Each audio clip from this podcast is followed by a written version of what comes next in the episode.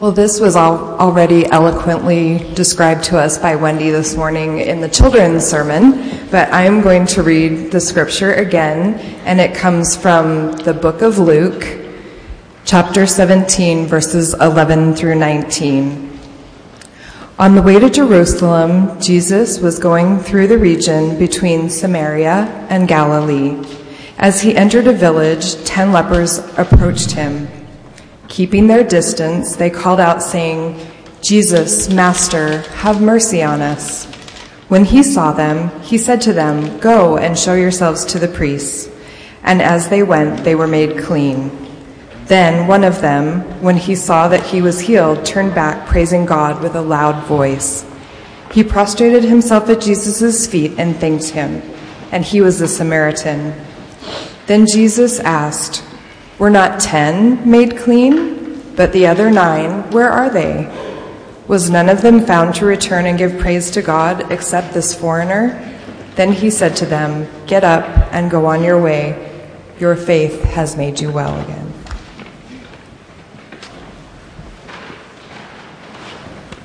Jesus encounters ten lepers running around Galilee. Kind of an odd bunch, I would imagine. Uh, leprosy is kind of an odd thing in the first century. Hansen's disease, is what they call it nowadays, but uh, it was thought to be quite contagious to the point that it isolated people away from each other. And so, if you had leprosy, uh, pretty much you, the only friends you had were other people with leprosy.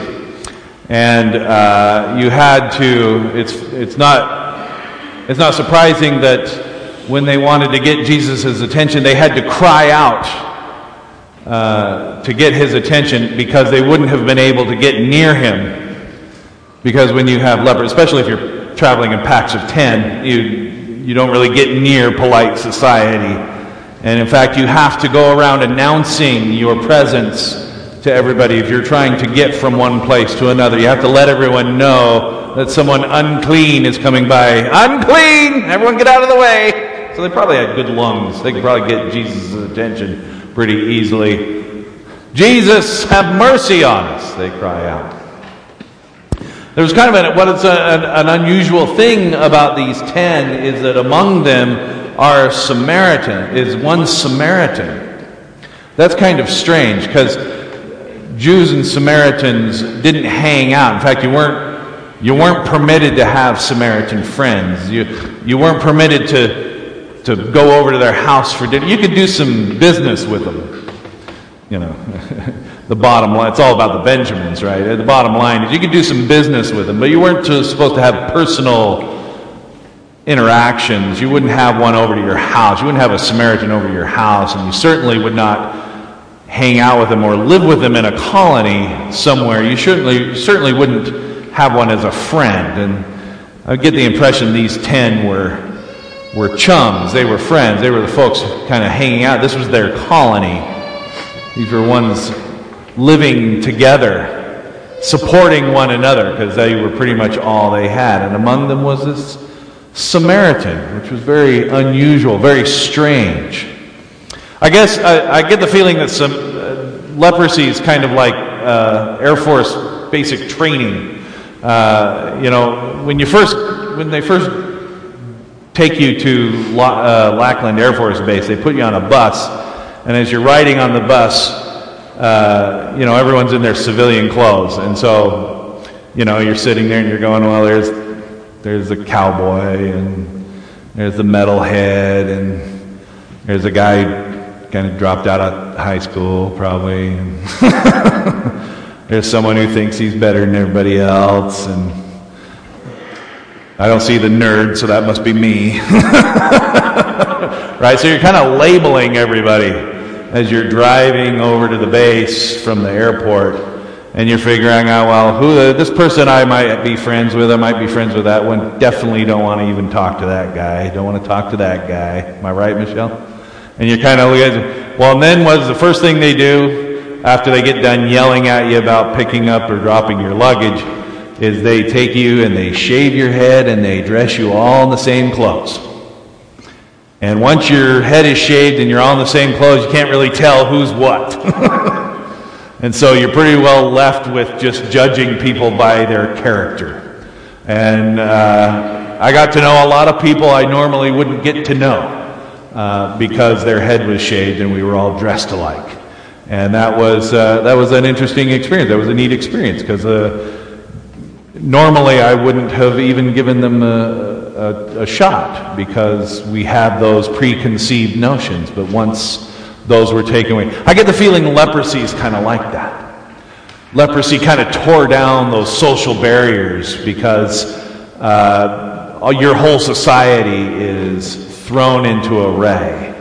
Your family is gone. You have to construct a new family. Your culture is gone. You have to construct a new culture. Your religion is gone. The, the lepers were not allowed to go and participate in church. They were not allowed to participate in the temple rituals. They were not allowed to participate in the religious life in Jewish society in first century Palestine. So they pretty much were left out of all of society. So they had to create their own cultures. And within that cultures, the barrier between Samaritan and Jew had come down. And what a what a blessing I would imagine leprosy was in that moment for those people. Getting to know folks they might not normally know. And they cry out to Jesus, have mercy on us.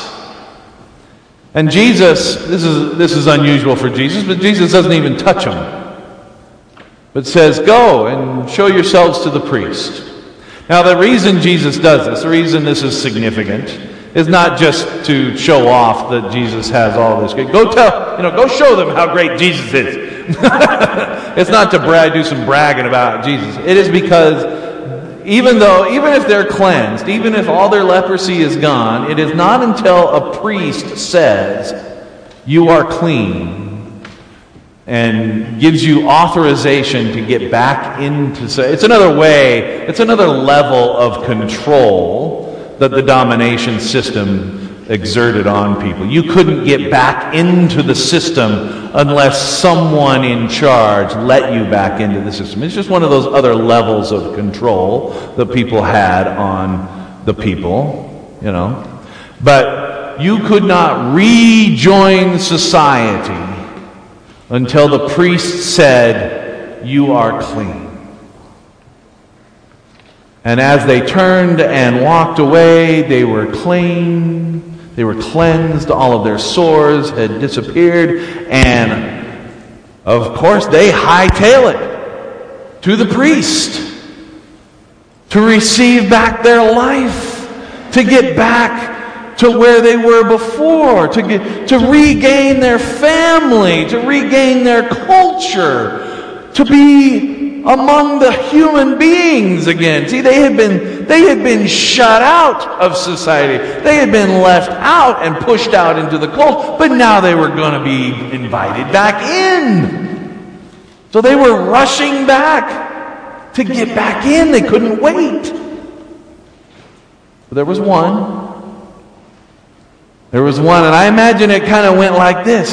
He starts running over to the priest and he thinks, wait a minute. I don't, I don't know if I want to, I don't know if I can go back or not. This is amazing. I was, I was dead. I was all but gone. Everything was gone. And in a, in a, in a single heartbeat, I've been transformed. I've been healed. I've been returned to wholeness. But I'm not the same person I was. And realizing the depth of what had just happened to him, the one Samaritan, instead of going back to the source of regaining life as it was, decided to return to the source of new life praising and thanking and with gratitude falls prostrate before, prostrate before God, before Jesus, giving thanks, and returns to the source of new life. And I imagine he didn't know where to go from there. Imagine he couldn't imagine himself just being another Samaritan hating Jews and a Samaritan being hated by Jews and living the life he had led before. I wonder about the other nine. I wonder when they went back home and everyone, you know, after the party was over, after everything was done, and they went back to their normal life, they went back to, to their work, and, and here comes a Samaritan, maybe their friend. I wonder. I wonder if they went back to us and them. I wonder if they went back to, oh, we can't, you're unclean. We can't have anything to do with you. I don't even want to talk to you. Wonder how long it took for them to forget that they needed each other. Wonder how long it took for them to forget that Jesus was the one who healed them. Or I wonder if they lived differently too.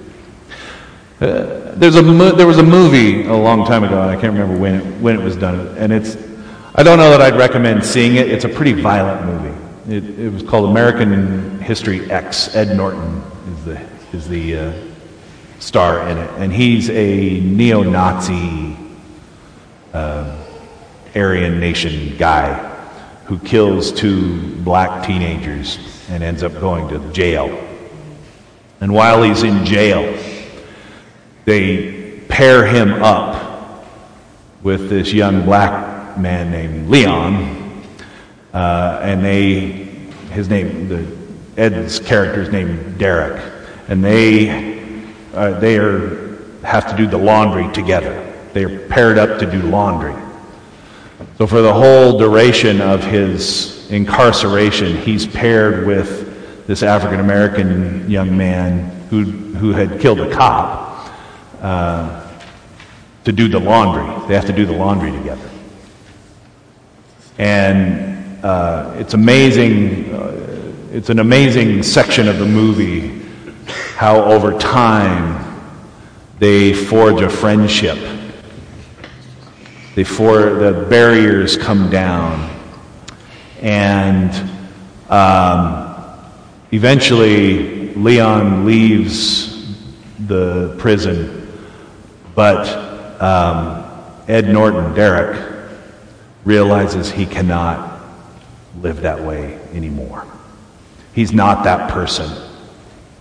He realizes, I'm not that person anymore. And he can't. He just, even if he wanted to, he can't. So he spends basically the rest of his incarceration he, get, he gets beat up a few times from his former Aryan Nation brothers, and uh, he spends the rest of his time in isolation. And then when he gets out, he, he tries to retrieve his, uh, I don't remember if it's his brother or his son, but he tries to retrieve his, I think it's his brother, out of that lifestyle as well and commits himself to try and retrieve his. But that relationship between Leon and Derek transformed who he was. And he could never go back.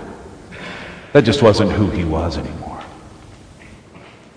In this story today, 10 people were, well, nine people were healed of their ailment. Right? Nine people were cured of their disease.